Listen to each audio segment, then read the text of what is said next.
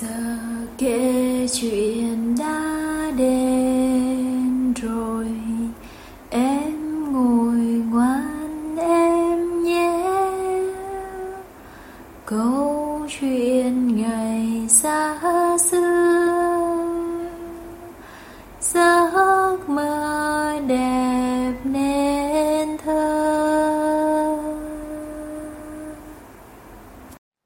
Xin chào các bạn nhỏ, cô là cô Hương ở nhà Monster đây.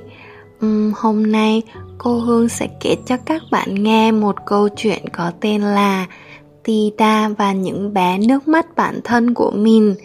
Uhm, bây giờ mình hãy nằm xuống và nghe cô Hương kể chuyện nhé. Câu chuyện kể về cô bé tita hay khóc nhè. Một điều kỳ lạ là Tida có thể khóc ngay lập tức, bất kể lý do gì và chẳng gì có thể ngăn được nước mắt của cô bé. Dường như Tida và những bé nước mắt là đôi bạn thân thiết và không thể nào tách rời. Vấn đề lớn nhất của ba mẹ Tida đó là phải làm sao với những giọt nước mắt này bây giờ? Mẹ Tida đã nghĩ ra một cách hay để giải quyết vấn đề này. Đầu tiên, mẹ cô bé sẽ tập hợp các bé nước mắt vào một cái muỗng nhỏ. Thế nhưng, con biết rồi đó, nước mắt của Tida lại không ngừng rơi. Mẹ của cô phải dùng đến một chiếc cốc, rồi đến một cái bình có kích thước lớn hơn, và cuối cùng là một cái xô.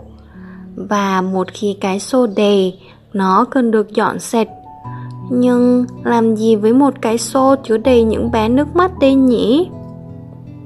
Ba của Tida cố gắng suy nghĩ, suy nghĩ và rồi sử dụng cái xô đó để tắm mát những bát cây trong vườn.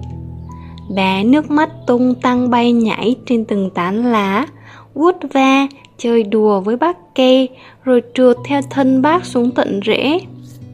Những tưởng vấn đề đã được giải quyết, nhưng một thời gian sau, những bát cây trong vườn đã quá ẩm ướt và phải thốt lên. Dừng lại đi nào, bác không cần thêm một giọt nước nào nữa. Hiểu được nỗi lòng của bác cây, bà của Tida đổ nước trong xô xuống đài nước ở cuối vườn. Điều này có hiệu quả trong một thời gian, nhưng chẳng mấy chốc nó đã tràn ra và những chú ếch phải kêu lên Dừng lại đi nào, chúng tôi không cần thêm một giọt nước nào nữa.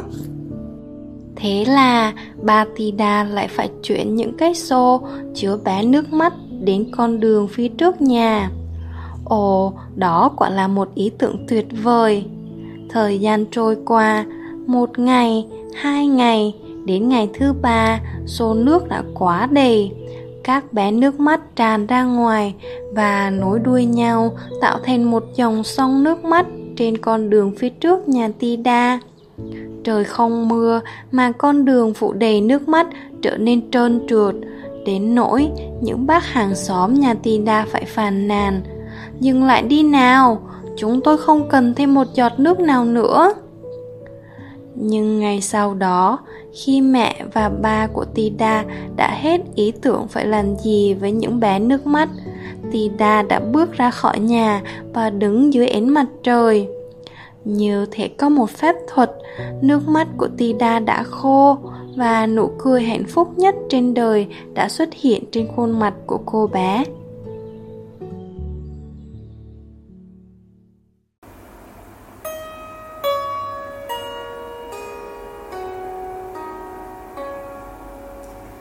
Giờ kể chuyện đã hết rồi.